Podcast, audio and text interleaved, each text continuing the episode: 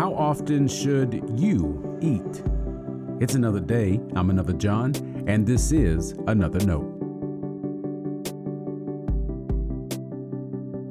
Today's edition of Another Note is titled More Tables. Our scripture reference today is Exodus chapter 24, verses 9 through 11. As always, may the Lord add a blessing to the reading and hearing of His holy word.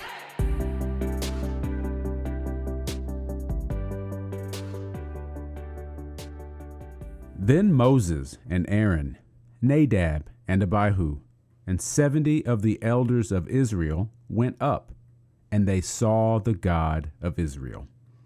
Under his feet there was something like a pavement of sapphire stone, like the very heaven for clearness.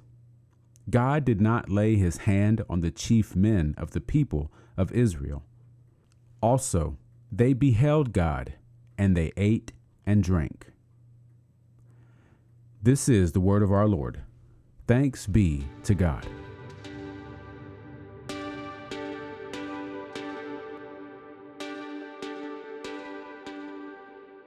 I've never served a church that shared Holy Communion every week. Throughout the years, I've suggested we should. No matter the church, I've heard the same response. And maybe you've heard it too. It goes something like if you have communion every week, it will make it less meaningful. I suppose that aligns with the idea that absence makes the heart grow fonder.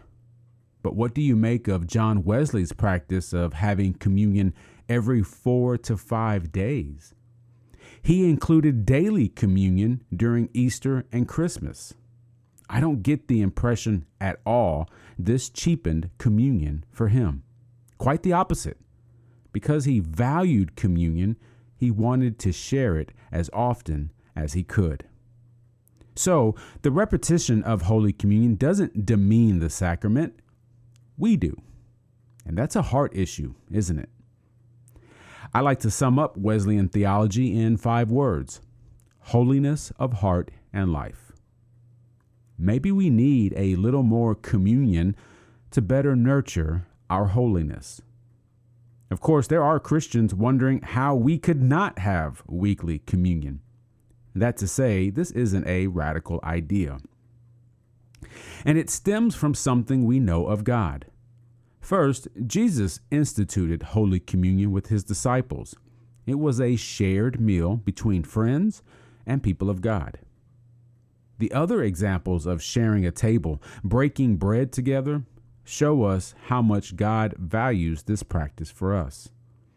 The psalmist didn't fear evil because he knew God would prepare a table in front of his enemies. What was the table for? I presume to eat.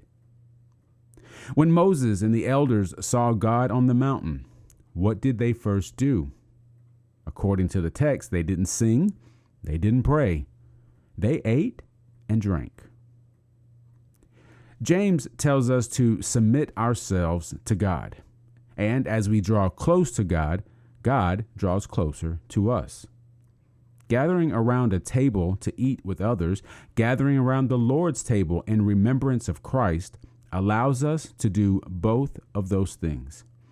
We need more tables and more chances to gather around them. More tables won't make them less meaningful. Instead, they just might transform our heart. Stay blessed.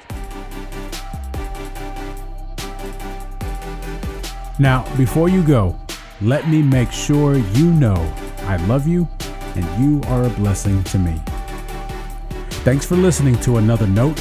I hope it helps you live a life worthy of the calling you have received. Let me know if I can pray with you and help us reach others by sharing today's devotional or leaving a review wherever you listen as a podcast. And finally, make sure to check out the website at anotherjohn.com. God be with you.